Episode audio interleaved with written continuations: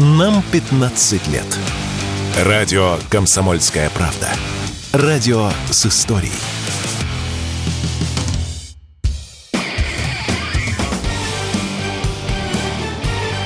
Говорит полковник. Нет вопроса, на который не знает ответа Виктор Баранец.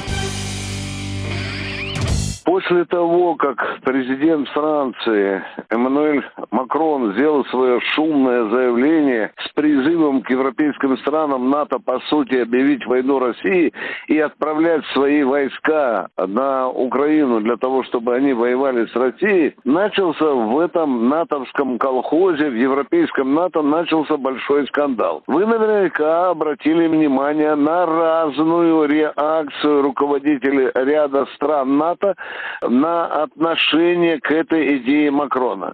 Некоторые даже называли такую идею безумием. Это говорит о том, что в этом стане есть раздрай, что есть разные подходы к этой проблеме, что, безусловно, нас радует.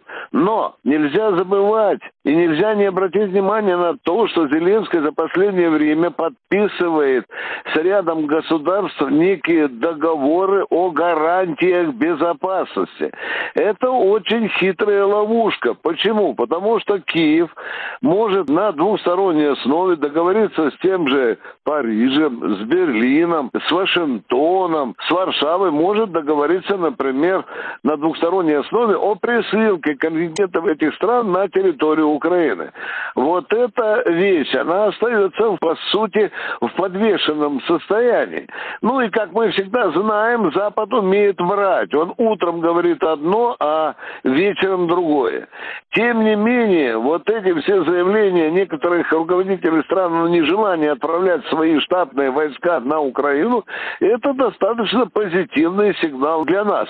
И хочется, чтобы у политиков Запада слово не расходилось с делом. Ну и второе, конечно, мы не можем сделать вывод о том, что нет единства. И слава богу, нет единства в стане стран НАТО и нет единства в поддержке идеи Макрона, который, повторюсь, по сути зовет Европу, прежде всего натовскую Европу, на войну с Россией. Ну что же, будем смотреть, как дальше, какие дела будут следовать после заявлений противников идеи Макрона в отношении посылки своих войск на Украину для войны с Россией. Виктор Баранец, радио «Комсомольская правда», Москва.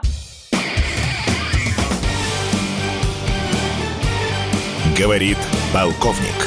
Нет вопроса, на который не знает ответа Виктор Баранец.